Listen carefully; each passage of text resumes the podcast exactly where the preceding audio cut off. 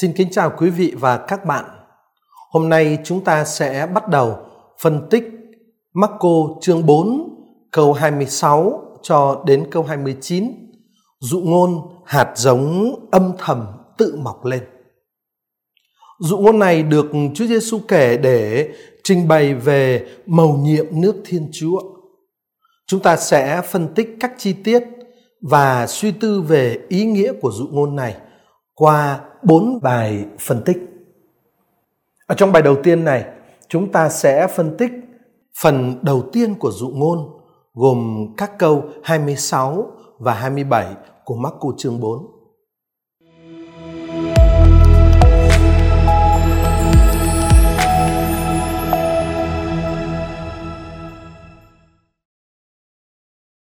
Khi ấy, Đức Giêsu nói: Chuyện nước Thiên Chúa thì cũng tựa như chuyện một người vãi hạt giống trên đất. Đêm hay ngày, người ấy ngủ hay thức, hạt giống vẫn nảy mầm và mọc lên. Bằng cách nào thì người ấy không biết. Đất tự động sinh hoa kết quả. Trước hết, cây lúa mọc lên rồi trổ đồng đồng và sau cùng thành bông lúa nặng chịu hạt. Lúa vừa chín người ấy đem liềm hái ra gặt vì đã đến mùa. Khi ấy Chúa Giêsu nói chuyện nước Thiên Chúa thì cũng tựa như chuyện một người vãi hạt giống trên đất. Chúng ta sẽ chú ý xem bốn chi tiết sau đây có ý nghĩa gì. Chi tiết thứ nhất, một người, anthropos. Chi tiết thứ hai, gieo vãi, bale. Chi tiết thứ ba, hạt giống tôn sporon và chi tiết thứ tư trên đất epitesges. Chủ thể của hành động gieo vãi hạt giống đã không được tác giả Marco xác định rõ đó là ai, chỉ biết đó là một người, tức là một người bất kỳ. Tác giả Marco đã dùng danh từ anthropos và không có mạo từ đi kèm. Hoạt động của ông ấy thì không được diễn tả bằng động từ gieo trong tiếng Hy Lạp là spero. Nhưng ở Chúa Giêsu dùng một động từ khác, người dùng động từ ba lô có nghĩa là vãi, là ném. À, và như thế thì hạt giống có thể rơi vãi ở bất cứ đâu chứ không phải chỉ ở trong một đám ruộng.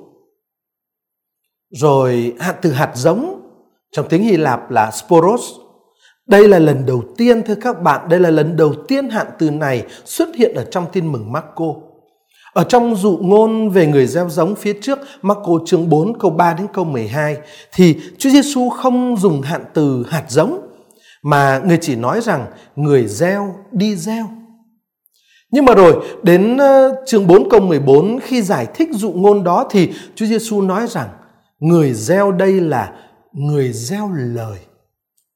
Và như thế tức là hạt giống được đồng hóa với lời, tức là với sứ điệp tin mừng. Và đó cũng chính là ý nghĩa của hình ảnh hạt giống ở trong dụ ngôn hạt giống âm thầm mọc mà chúng ta đang phân tích đây.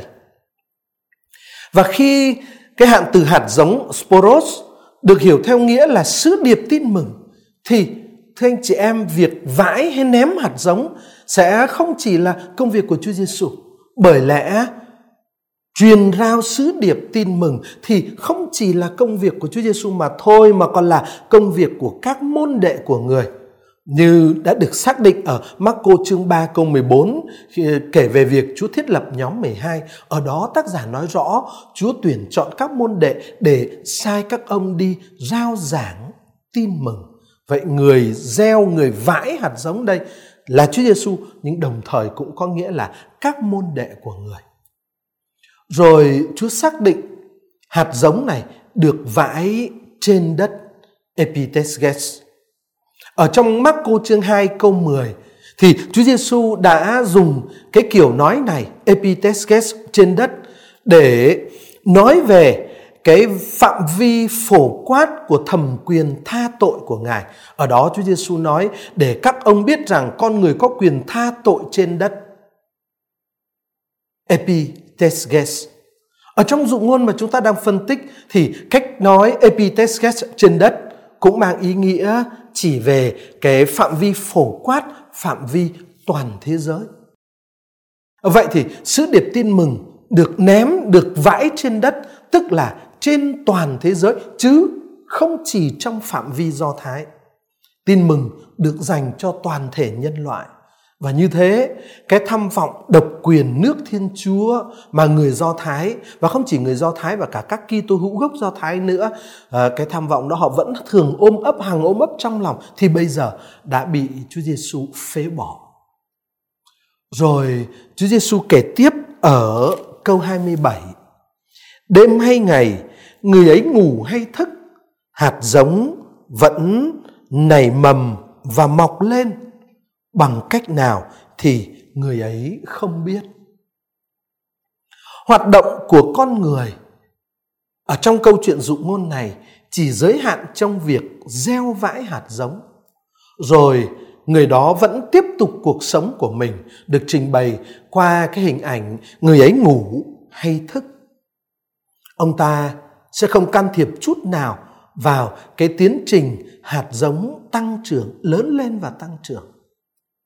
Cái tiến trình sống và tăng trưởng đó của hạt giống, tức là của sứ điệp tin mừng, thì lại được mô tả bằng hai động từ plastano nảy mầm, và thứ hai, mequino, mọc lên. Ở trong phần ờ, giải thích dụ ngôn về người gieo giống, thì cái sự tiến triển được Chúa Giêsu quy cho các chủ thể nhân loại ở chương 4 câu 20 Chúa Giêsu giải thích rất rõ, những người được gieo vào đất tốt, đó là những người nghe lời và đón nhận rồi sinh hoa kết quả. Đó là ở trong dụ ngôn đầu chương 4 về hạt giống, về được việc gieo giống.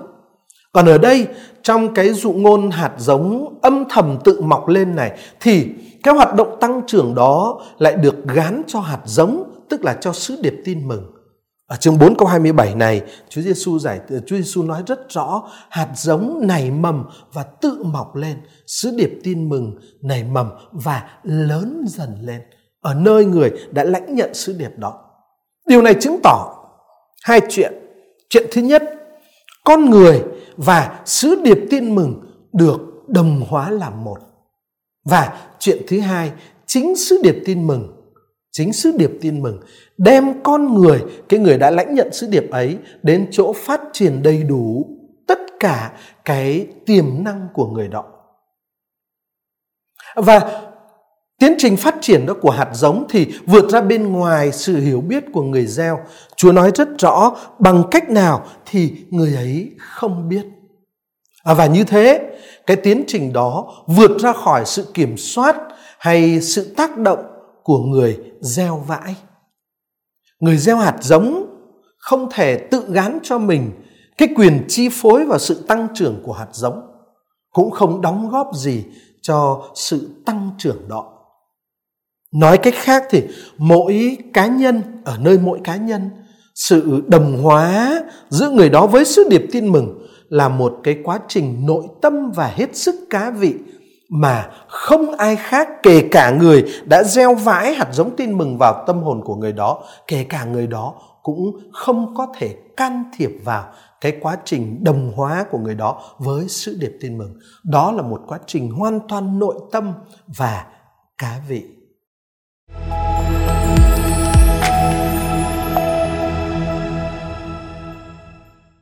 Kính thưa quý vị và các bạn, chúng ta vừa phân tích Hai câu đầu tiên của dụ ngôn hạt giống âm thầm tự mọc lên ở trong Marco chương 4. Cụ thể là với Marco chương 4 câu 26 và 27.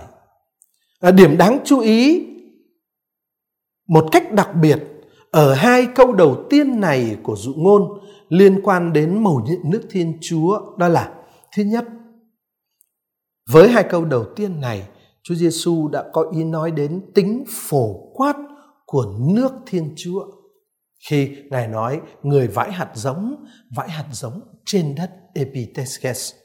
Và cái điểm nhấn thứ hai đặc biệt đó là chiều kích nội tâm, chiều kích cá vị và không thể bị người khác kiểm soát hay chi phối của việc người ta đón nhận rồi lớn lên ở trong tin mừng cứu độ. Đó chính là hai cái điểm nhấn quan trọng về mặt đạo lý mà chúng ta có thể rút ra từ câu 26 và câu 27 của chương 4 Marco, phần đầu của dụ ngôn về hạt giống âm thầm tự mọc lên. Chúng ta hẹn gặp lại nhau ở trong bài phân tích kế tiếp, phân tích cái phần tiếp theo của câu chuyện dụ ngôn và cụ thể ở trong bài phân tích kế tiếp chúng ta sẽ phân tích Marco chương 4 câu 28 ở trong đó Chúa Giêsu sẽ nói với chúng ta về sự biến đổi, sự biến đổi mà sứ điệp tin mừng tạo nên nơi mỗi người chúng ta khi chúng ta đón nhận sứ điệp tin mừng đó. Xin kính chào quý vị và các bạn trong Chúa Cứu Thế.